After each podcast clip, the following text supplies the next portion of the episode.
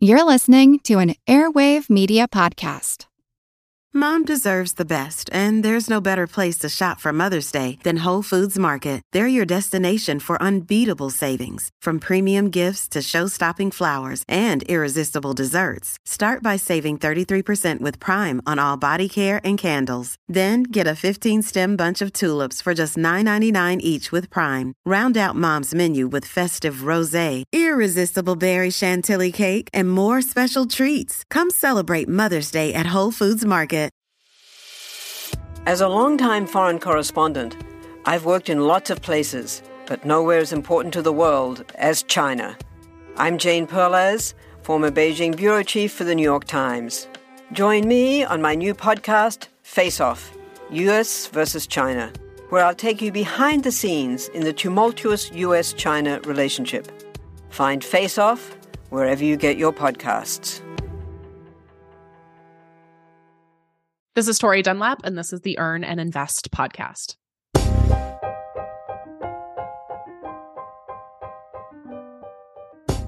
Listen, the facts are the facts. The gender and racial wage and net worth gaps are real. From executive suites to boardrooms all around the country, occupancy is mostly made up of white men.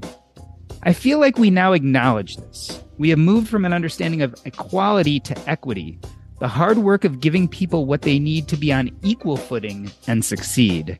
Yet, yet, we still don't talk about these issues in certain ways. We embrace the quiet prodding, the humble counterpoints, the making a difference without rocking the boat. We fashion ourselves as allies, even as many such things as anger, confidence, and unabashed truth telling are still frowned upon. It's all okay as long as no one gets too big in the britches.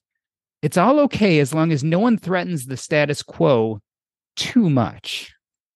Well, to put it bluntly, my guest today is emphatically calling bullshit, and she's doing it without apology.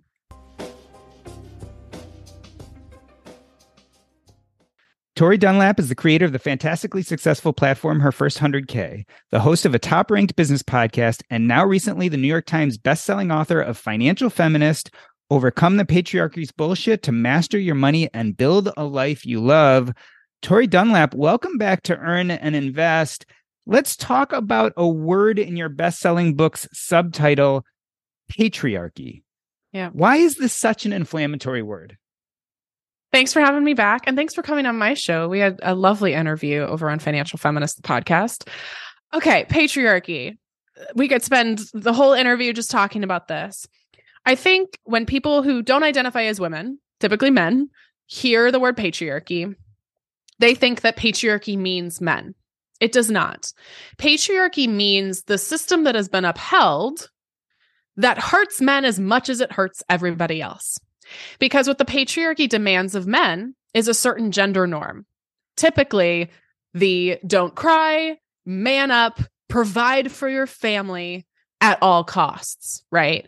And so when I say patriarchy, and of course, a title like financial feminist, men might be thinking, is this for me? It doesn't sound like it's for me. I did write this with women in mind. Women are my core demographic. However, anybody who identifies as a feminist is someone who believes in the equality of all genders.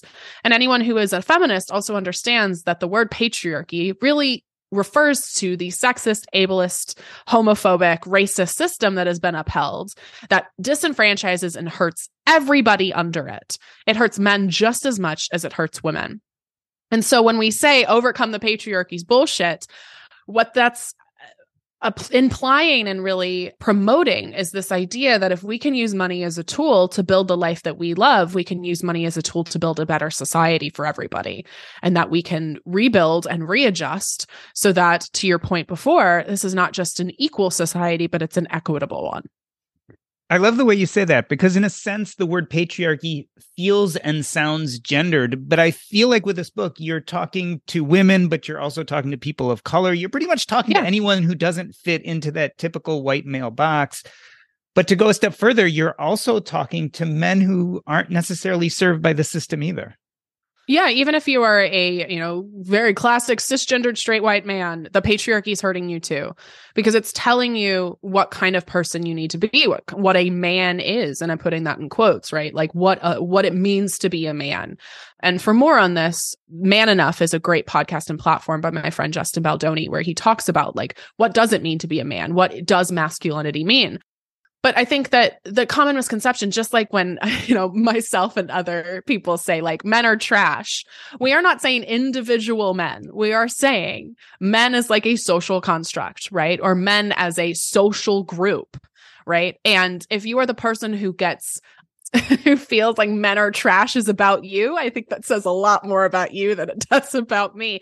So when you say patriarchy and if you immediately go ill or you feel threatened we're we're specifically talking about the system that exists and frankly if you don't think that the system needs to change wake up talk to me about your own financial trajectory when did you start feeling this influence of the patriarchy on Ooh. your personal finances I'm going to take I'm going to like take your question a slightly different way. For me it wasn't personal finances. It was just sexism in general. And of course that like that ties to our money, it ties to our careers, it ties to everything. I don't know if I've ever gotten to answer this question before, but I think when I was, I remember concretely the first time, or at least what I think was the first time. I'm sure there was a time before, but when I was 13, I was on an all girls softball team and we were playing in a co ed cohort. We were playing in a co ed league there were plenty of other teams that were either half and half, you know, girls and boys, or were all boys.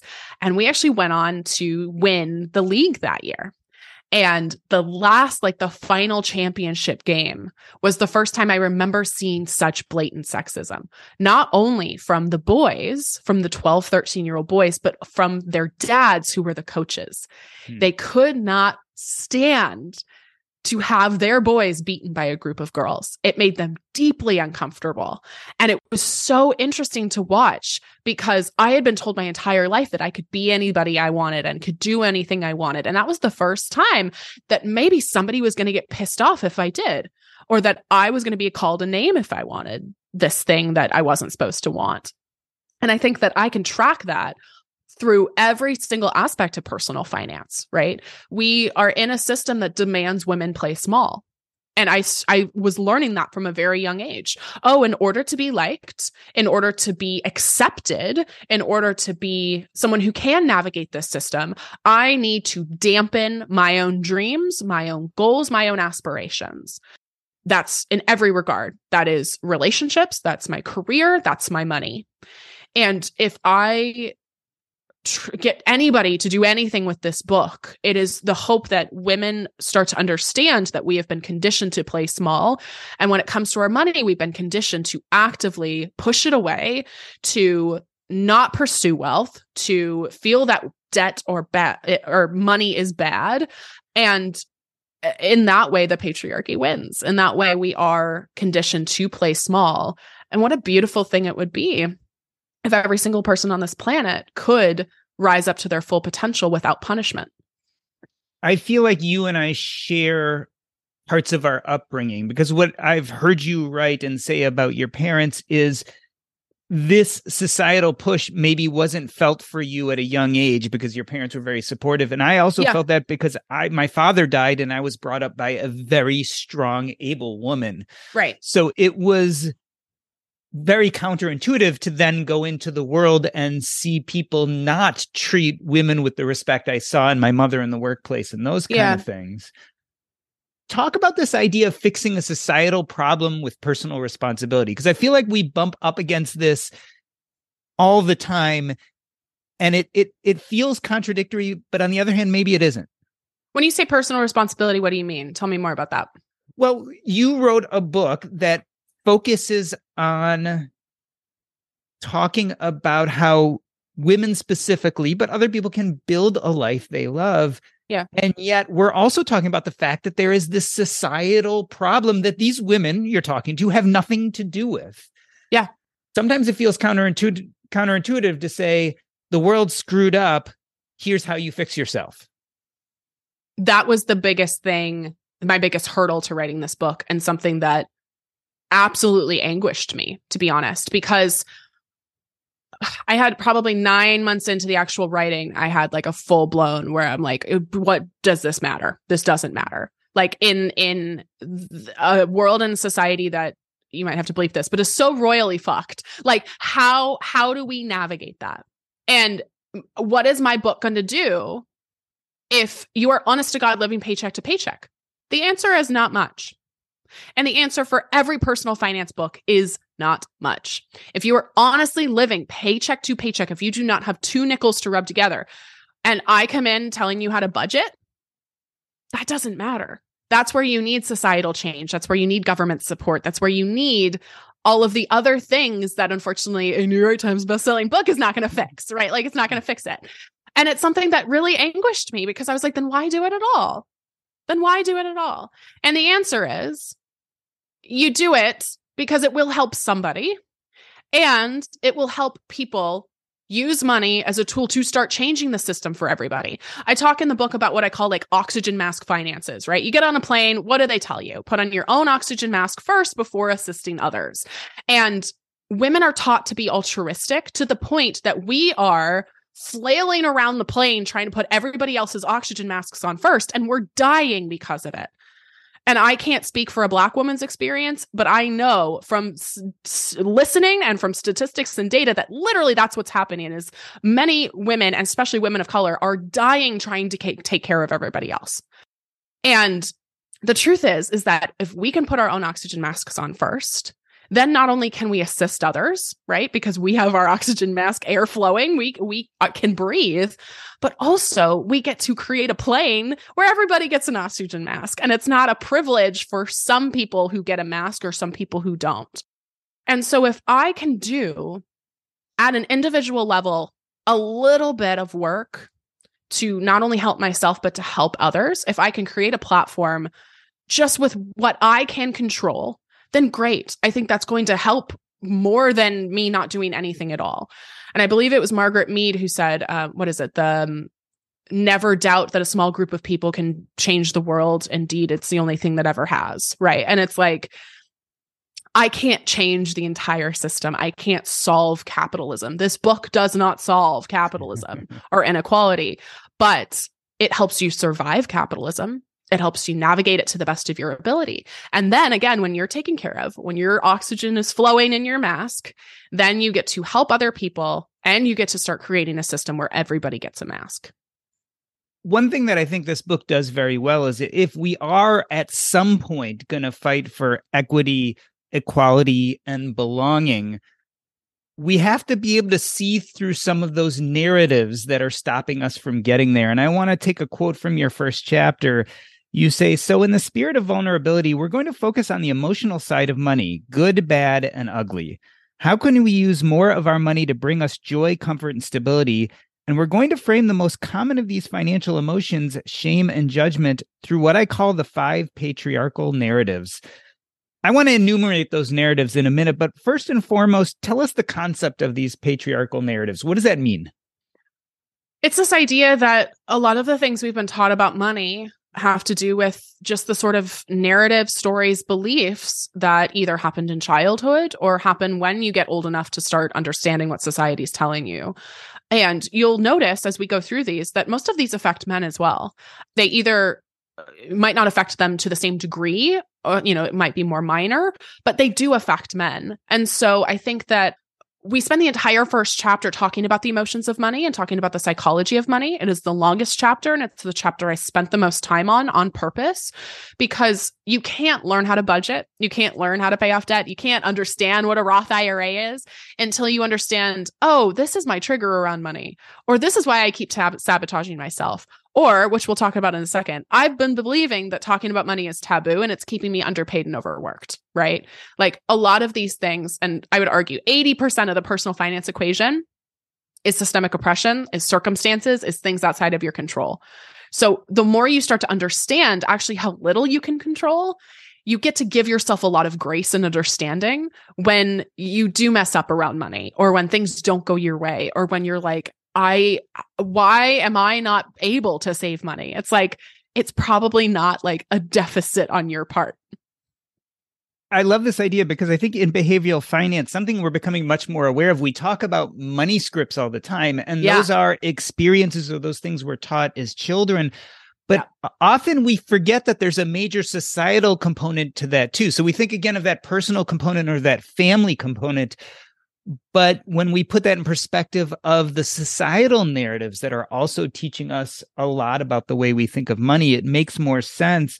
So let's jump to number one. The number one patriarchal narrative that you mentioned is you should know how to money. Why do you think this is destructive? And and specifically to kind of the non cisgendered white man. Why is this more destructive to other people? Yeah. So this is a narrative that anybody, regardless of gender identity, has heard, right? It's just like uh, we somehow come out of the womb expecting ourselves to know how to manage money and how to navigate debt. And yet we don't come out of the womb like expecting, oh, yeah, I'm going to be able to speak fluent Italian or like know how to play the tuba, right? And it's like, why do we think that about money? We think either we have like the good money gene or we don't. And that's just not true the vast majority of people are shocked to discover that I was a theater major.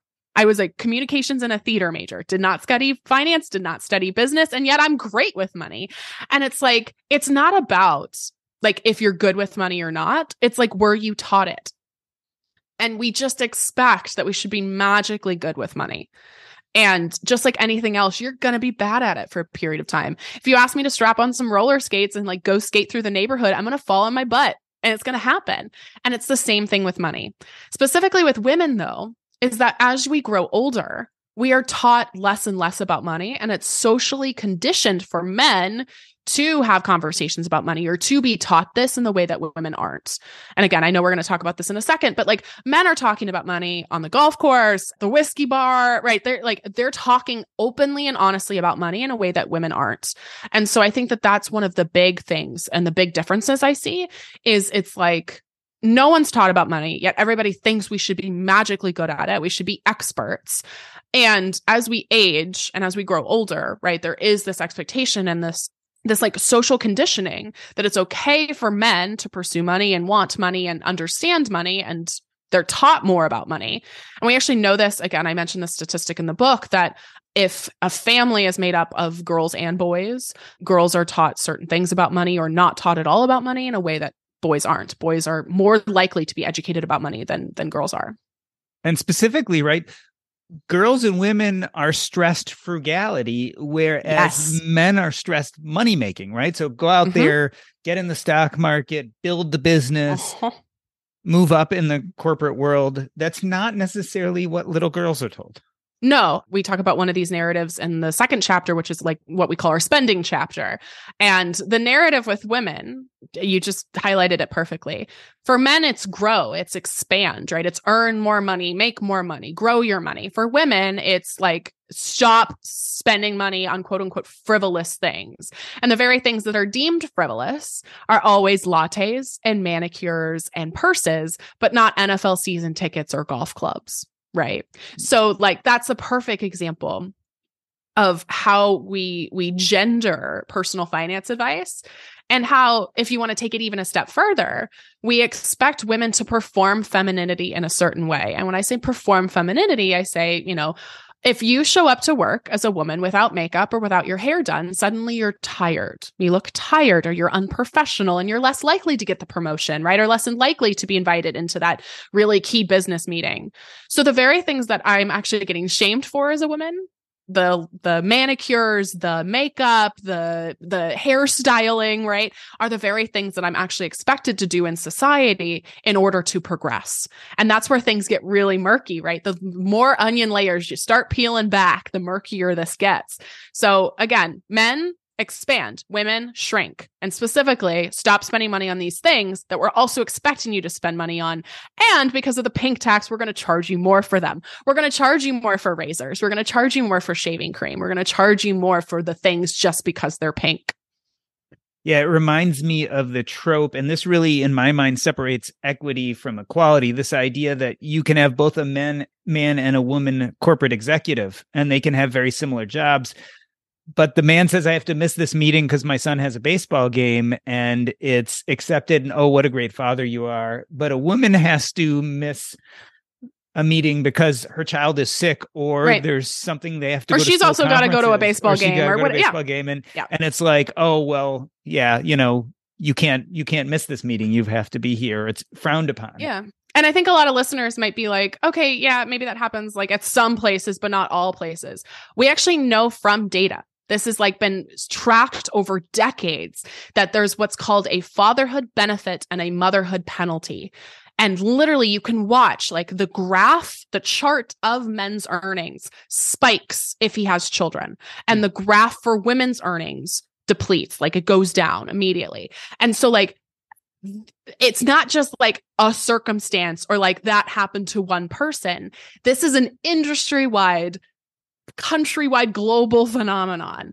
The fatherhood penalty, which to your point is like, oh, he's such a good dad. He's providing. Because again, the patriarchy has told us that men have to provide and that if they are providing, then they're checking that box of their gender. Right. And then for women, they are viewed as oh they have competing priorities now. They can't care about their work as much as they care about their kid. And why aren't they home more right? And so in that way their careers and their earnings actually suffer if they choose to have children. One of the interesting things about that data is as you were saying as men become fathers their pay actually increases. As women become mothers their pay decreases. Up into a point most people just didn't know that. And that brings us to the second of the patriarchal narratives talking about money is impolite. Like a lot of people don't know about these things because yeah. we don't talk about money. I feel like there's something more sinister here. Who's perpetuating this narrative that we shouldn't be talking about money? The people who are paying us, the people who have the the financial system as it currently exists because if you aren't talking about money, you don't know that Chad who got hired 2 years after you makes 20% more. And if you're not talking about money, you feel ashamed about your debt even though all of your friends have debt too and are trying to navigate it to the best of their ability. Yeah, my not so conspiracy conspiracy theory is that this is a narrative perpetuated to keep you underpaid and overworked, right? And I've already kind of talked about it and danced around it, but we are more likely to have any other uncomfortable conversation. Again, statistically speaking, we will talk about sex, we'll talk about death, we'll talk about religion, we'll talk about politics.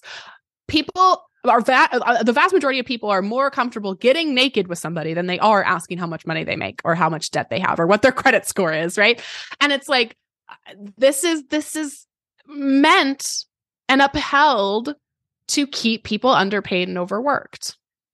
And when you start talking about money, not only do you start understanding, oh, I can ask for this, or oh, I should be making this, or oh, I should, you know, I can, I can save that money, but also you feel way less alone and you feel way less shame and judgment because, as Brene Brown thoughtfully said, shame lives in shadow, right? And so the more you're not talking about it, the more isolated you feel, the more judgment and guilt you have around money. And if we started talking about money more, not only again is there more equality, there's more equity, but there's also just less shame. and like, I think that that's case enough for why we should have more of these conversations. It's interesting. Narrative two says it's impolite to talk about money. Narrative three says if you're going to talk about money, let's talk about the fact that you'll be rich if you just work hard enough. I mean, on the face, that sounds okay, right? I mean, on the face of it, work hard, make money, do well. I mean, isn't that kind of how things are supposed to work? It was uh, it's a narrative that has been perpetuated since the dawn of white american society right? It was like we literally spend a paragraph in the book talking about like that was uh, that was what puritans believed was like i will be favored by god if i work hard. Now i imagine some listeners are immediately like yes that's the american dream is you pull mm. yourself up by your bootstraps and you work hard if working hard was enough, we'd have way more people out here balling out. like, if working hard was enough, we'd have a lot of people with a lot of money. We'd have housekeepers and teachers and social workers who are multimillionaires. But that's not true because the most gaslighty thing you can say to a single mom who is working three jobs is, well, if you're not a millionaire, you're just not working hard enough. If you don't have uh, the ability to give your kids shoes when they need shoes, then you're just not working hard enough. Hard work is important. No one's discounting that. However, hard work is not the only uh, key to this equation, right? All of these other factors, and I would argue, influence money way more than how hard you may or may not be working. And again, I think there is this misconception of like people are getting government aid and they're lazy. And it's like, that's just not true. There are some people who take advantage of the system. However, the vast majority of people are truly out here just trying to make ends meet and just trying to navigate this to the best of their ability. And they're working their asses off and they're still not rich. They're still not able to pay their own bills or at least have enough money to take a vacation once a year. And so I think that this is again a narrative that uh, just feels really insensitive and really hurtful to people who are just working so diligently and so hard, yet have very little financially to show for it. As I watched your podcast move up the business rankings, I saw you brush shoulders with two fairly popular personal finance gurus, Dave Ramsey and Suze Orman. Mm-hmm. I feel like they really push that narrative, right? This idea that, oh, yeah. oh, just work harder, just work harder. I mean, let's assume they have the right intentions in mind, mm-hmm. right? They truly want to sure. help people. Why do they stick to that narrative so strongly? Because it's easier. It is it's not gray. It's black or white. You're either working hard or you're not working hard. This is why this book was so difficult to write is everything about society is gray. Mm. Everything, right? It's not just your personal choices, it's racism and sexism and ableism and recession and inflation. And individuals don't have answers for those things. So if you're trying to um, promote yourself as the guru, as the person that people should follow with all of the answers, then you need to have answers. And the truth is, is that I have a lot of answers. There's plenty of questions I don't have answers to. And the answer isn't work harder. right? because that's not working. So I think it's a lot easier to make money, to build a business, to be seen as a thought leader and as the guru descended from on high. If you tell people it's either this or it's that, there's no middle. You're either working hard or you're not. You're either rich because you worked hard or you're not rich because you didn't work hard enough. That's just not true. it's just not true.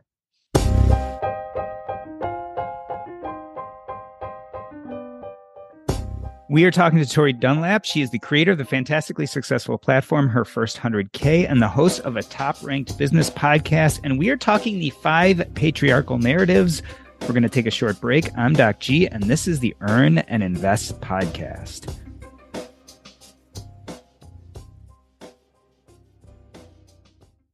You know what? I love our meals from Factor. My son started getting them about a year ago when he needed a quick alternative to meals on the go. But where we've really enjoyed them is we've been remodeling our kitchen. That's right, we've had no access to our kitchen for the last few weeks.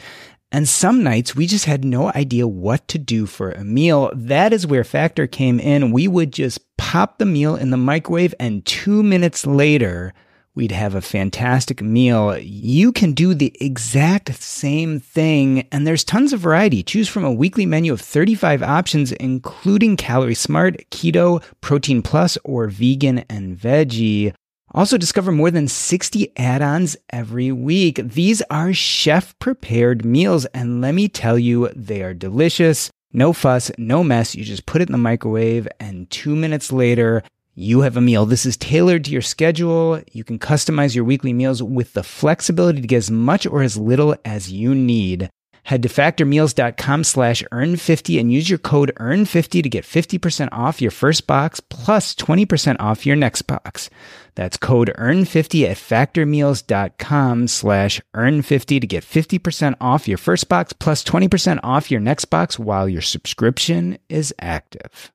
All right, so most of us know the bad news already. If you were using Mint as a budgeting app, it has shut down. But the good news is there's something better, and it's called Monarch Money. I started using Monarch Money myself about five months ago, and I knew immediately that I liked it more than any other budgeting app I had ever used. For one, it focuses on collaboration. This is easy to share with your spouse, your partner, your financial advisor. And it's aspirational. Not only can you look at your current budget, but what do you want to buy? What do you want your goals to be? You can focus on those in Monarch Money. It's the next generation of personal finance apps. Monarch is the top rated all in one personal finance app. It gives you a comprehensive view of all your accounts, investments, transactions, and more. Furthermore, you can create custom budgets, track progress toward financial goals, and collaborate with your partner. And now get an extended 30-day free trial when you go to monarchmoney.com slash earn. Again, that's monarchmoney.com slash E-A-R-N. What I like about this app is it's intuitive, easy to use, quick to sign on. It's collaborative, as we talked about. It's customizable. The idea is you can use this app the way you want to use it. And the reason why is the Monarch Money team is customer focused. They are focusing on you, me, and all the other people who want to use this app to live a better financial life. After trying out Monarch Money for myself, I understand why it's the top rated personal finance app. And right now, listeners of this show will get an extended 30 day free trial when you go to monarchmoney.com slash earn. That's M O N A R C H M O N E Y dot com slash E A R N for your extended 30 day free trial. Let me reintroduce you. We are talking to Tori Dunlap. Her book, Financial Feminist Overcome the Patriarchy's Bullshit to Master Your Money and Build a Life You Love, is a New York Times bestseller. And we are talking about the five patriarchal narratives. We talked about one, two, and three. Number one is you should know how to money. Number two is talking about money is impolite. Number three is you'll be rich if you just work hard. And that brings us to number four this idea that wanting more money is selfish. This specifically sounds like a very gendered narrative. Like, because I yep. feel like people don't tell men wanting to be successful and be a millionaire or billionaire is a bad thing. And yet, people are a little bit less enthusiastic about women doing that look at any of my social media comments when I talk about building wealth. It is yeah, this is probably the most. I was talking about how these narratives hurt everybody. This is the one that hurts women most of all. And to your point again, like we are comfortable as a society with men's pursuit of wealth. We encourage it, we promote it, right? There are plenty of people out there worshiping billionaires, and all of the billionaires are men. So I think that um the the interesting thing is we condition women to be altruistic. We condition women to constantly give of themselves. And I mentioned in the book how this starts in childhood, right? And perfect example is the kind of toys we give children. Boys, they're given Legos, right? They're given things to build and things to create, and they're taught innovation and they're taught self reliance. What are girls given? Dolls dolls, right? Doll houses, easy bake ovens, bridal veils. We give a literal child another child to take care of. And somehow that isn't like fucked. Like, like we give a three year old girl another like child to quote unquote take care of. Right. And so we're told from the get go that our value in society men's value to society is their own ingenuity, right?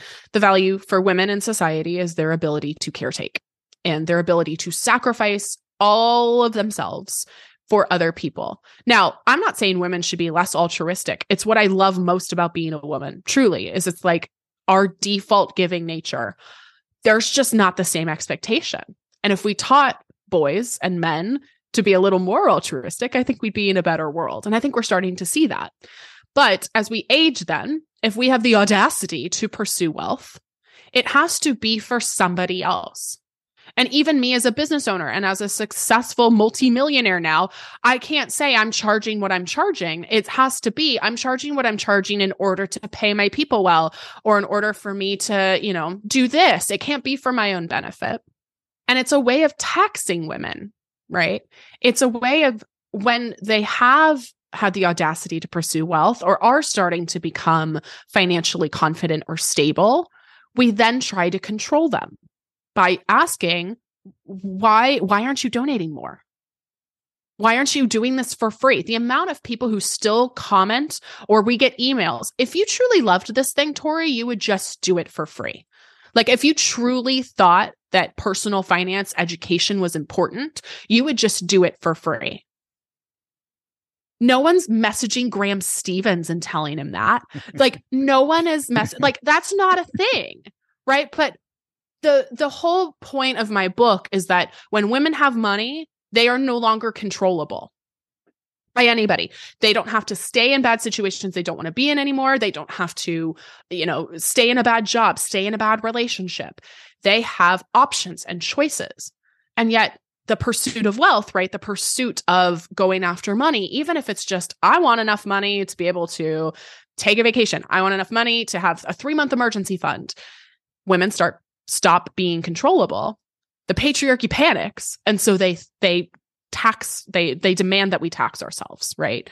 And again in the same way that that men just aren't. Men are encouraged to pursue wealth and as they keep growing wealth we marvel at their ability to do that right? The amount of like again like worship that someone like Steve Jobs gets or even Elon Musk or any of these like billionaires who we consider geniuses uh, we actively shame and judge women for the pursuit of wealth or for their spending or for just their inability to be controlled.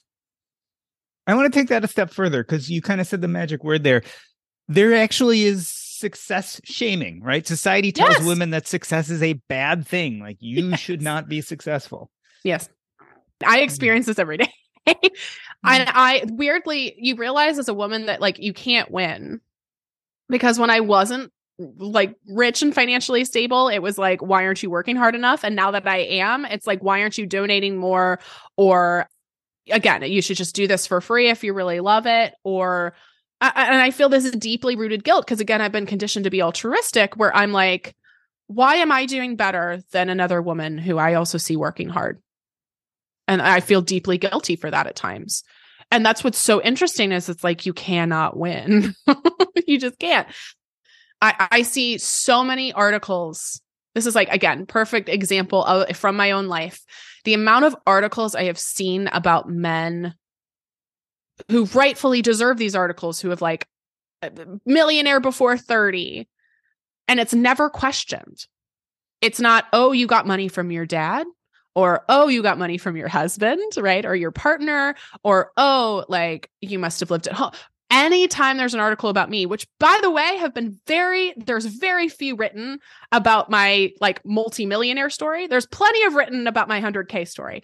The origin story of her first 100k was i was trying to save 100k at 25 now i have a lot of reasons why i think that's the case. I think 100k is a lot more like achievable potentially for people right it's it's like more accessible it's also the name of my company so i get it but i like to think that there's a little bit of sexism in there because there's plenty of articles about how this man hit millionaire status before 30 i was financially independent at 27 i can name like two articles that were written with that same headline about me because we're uncomfortable. We're uncomfortable with women having money. And again, specifically, I think with my story, um, the the feedback is always well sh- her rich daddy gave her everything. Or oh she must have married rich. I am unmarried. My dad is extremely hardworking and grew up poor has given me plenty of things but after i left house gave me nothing and as as it should be. So like that's the narrative right? Is it's like oh if women do have money one tax yourself right? What are you donating? And donation is completely important. And I, I talk about, again, this gray area in the book. It's not don't donate. It is like, we expect women to be one thing, which is altruistic, but we don't expect the same of men. And then the second thing is it's never your money. It's always somebody else's money and typically a man's money, right? It's your dad's money. It's your husband's money. It's not your money. There's no way you could have earned that amount of money. And you and I have talked about this before, but I've seen this especially with women creators go and look at any CNBC or Yahoo Finance article yeah. about a successful woman versus a successful man, especially when it comes to finances, and then go in and look at the comments. And it is crazy, striking, crazy the differences. I mean, everyone gets some negative comments when yeah. you're in in a big outlet like that, but the number of negative comments women creators get in these situations is just it's it's striking. Yep. And I think that this is yet another reason why women don't feel comfortable pursuing wealth because back to my point earlier right we we are told if you want to be liked you won't do this. I am not liked by a lot of people. You might have some listeners today who are like i do not like this person. I challenge you to ask yourself why. Why don't you like me? First of all i don't care if you but second of all like why why do you have that? Why do you have that resistance? And i have a feeling it's because of what society has conditioned you to feel right? And it's it's so interesting right? It's so interesting to think about. So, to put in a personal story here, I know lots of creators in our space. I know a lot of people in personal finance, and I've heard good yeah. and bad about just almost all of them. If I ever hear something bad about you, Tori, I've always asked, well, what is it? And usually what they come out with isn't something that makes any sense per se, or they're mm. not saying that you're lying or not telling the truth. I think what this book shows and one of the reasons i'm so excited to have you on is the idea is you talk about things that people don't want to talk about. It's uncomfortable and i totally get it. Like it's deeply uncomfortable to reckon with your own privilege. Speaking as a white person it's deeply uncomfortable. It's deeply uncomfortable to um start to understand the ways you have not or have benefited from the system that exists, it's deeply uncomfortable to understand that actually so little of this is in your control. That's really that's a hard pill to swallow. That's what again made writing this book so difficult. Is it's like uh, one, I have a book deal. Mean, I am contractually obligated to write this book. Two, it's like I think that this book is valuable, but at the same time, like what what is this going to solve? I don't know. I think it is going to impact people. We already know it is. We've impacted 3 million women up to this point. We will continue to do that. However, does it overnight change systemic oppression? No, of course it doesn't. So, yeah, anytime that you are forced to get comfortable being uncomfortable, it's not a fun experience. But no change ever happens when you're comfortable that's change in your relationships that's change in your career that's change in your life that's change in how you view yourself and the kind of person you want to show up as. Also you and i are going to have to talk tea later because i want to know all the shit people say. Mm-hmm. of course. Of course. I want to get to the last narrative. This is a long held personal finance narrative and you call it out on the carpet you say the old adage that money can't buy you happiness is bullshit. That's narrative number five. And we know there's been data, right? We know all yeah. about the data, and there have been studies and then newer studies, and they somewhat contradict each other at points. Yeah. But they agree on some level that after a certain amount of money, adding in loads of extra money isn't going to make a huge difference in your life. Tell me why this was an important narrative to talk about. Yeah, but how many of those people, the everyday people, are actually going to achieve that level of money, right? We know very few. So, like, it's fun to talk about, but like, that's not most people's reality. So, this money can't buy you happiness.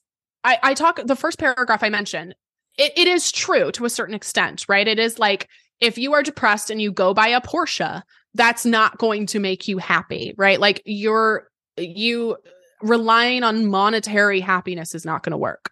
But I argue that money buys you choices and stability, and those things are happiness. The ability to walk into a grocery store and not have to meticulously budget.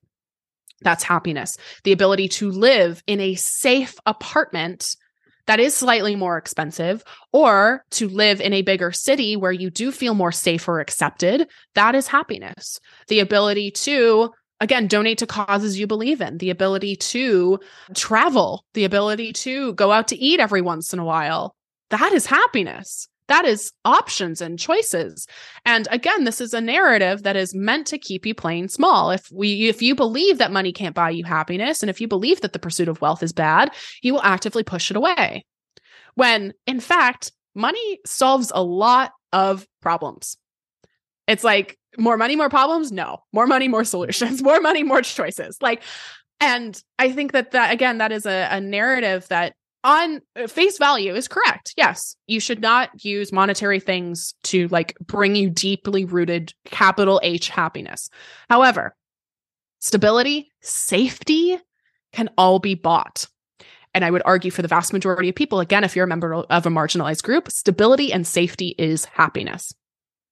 So we've been talking about the five patriarchal narratives. This is from Tori Dunlap's book, Financial Feminist: Overcome the Patriarchy's Bullshit to Master Your Money and Build a Life You Love. This is a very tiny, small part of the book.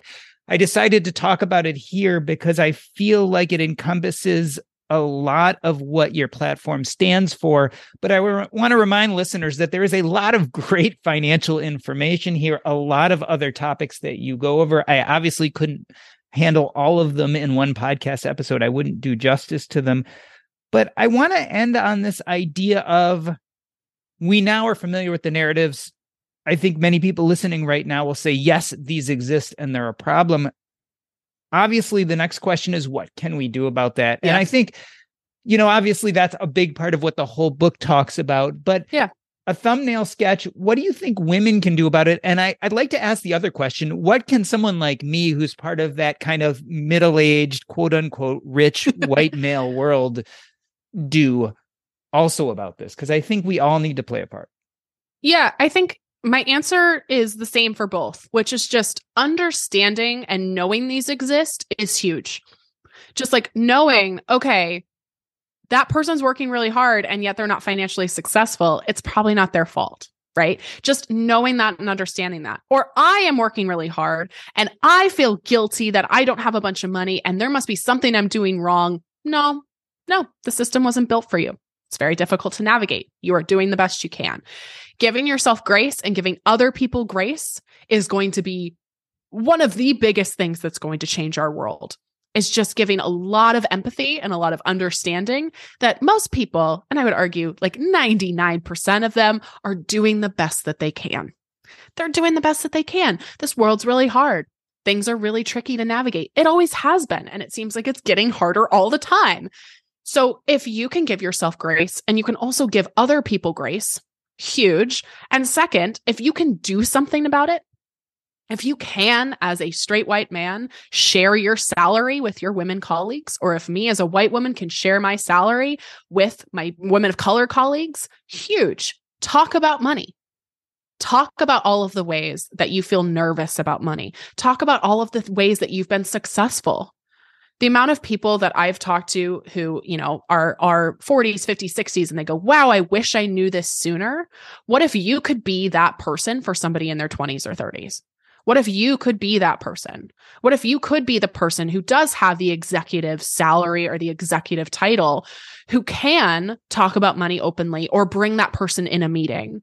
What if you can have the understanding that, oh, yep, I am treating this woman differently than I'm treating a man for asking for more money or for you know, taking on debt. I feel I, I am giving her more shit than I would give a man for doing that.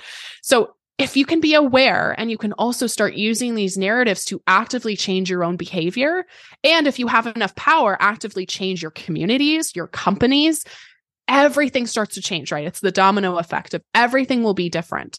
It doesn't have to be these huge sweeping things. It can be if you really want, if you're really connected, great. It can just be I'm going to share my salary with one person.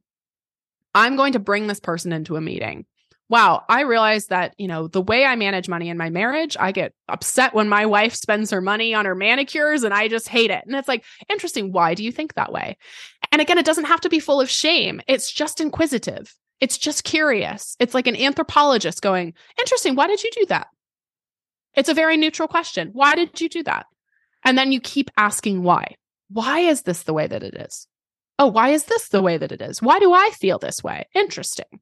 And that's it. And it goes back again, grace. We're giving ourselves grace as we progress through this. We're asking ourselves why in a very neutral way. And when we potentially have an answer that we don't like, we go, interesting. Okay. We're giving ourselves grace for that. And I'm going to change my behavior. We've been talking about personal behavior. Just one last note. If you could pass any piece of legislation, if you could introduce anything to Congress, is there any one thing that you think would make life a lot better? I have like three things. Okay, well, like my big two are paid family leave. We are the only quote unquote industrialized country in this world that does not require paid family leave.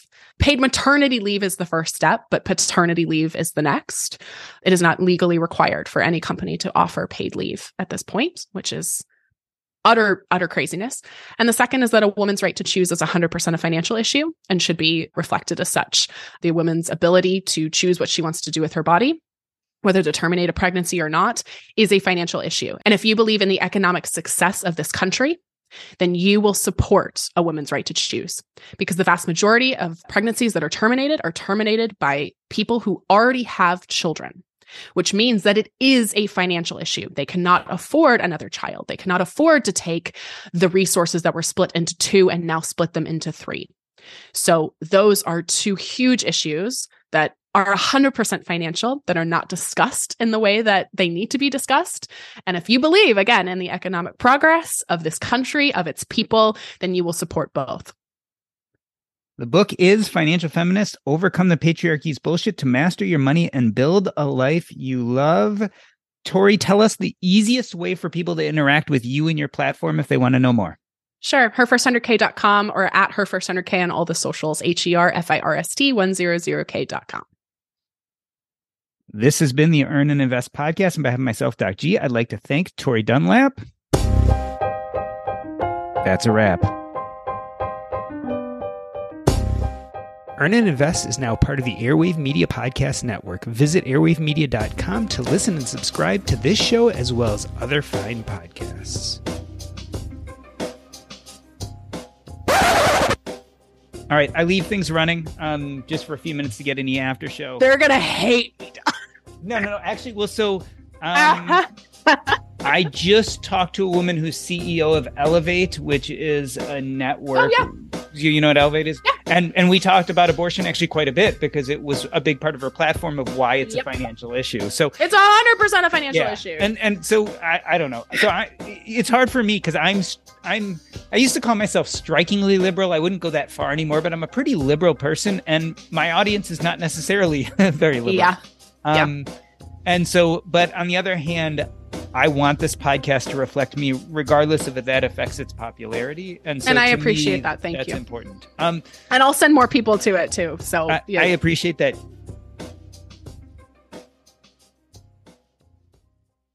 Want to learn how you can make smarter decisions with your money? Well, I've got the podcast for you. I'm Sean Pyles, and I host NerdWallet's Smart Money Podcast. Our show features our team of nerds, personal finance experts in credit cards, banking, investing, and more. And they'll help you make the most of your money while cutting through the clutter and misinformation in today's world of personal finance. You'll get clarity on strategies to help you build your wealth, invest wisely, shop for financial products, and plan for major life events. Listen to NerdWallet's Smart Money Podcast wherever you get your podcasts. You care about your money. Of course you do. So, why aren't you listening to SoFi Daily? This podcast will keep you updated on the latest news in the stock market and how it could impact your financial life. Stay on top of what's happening. Listen to SoFi Daily wherever you get your podcasts. That's SoFi Daily wherever you get your podcasts.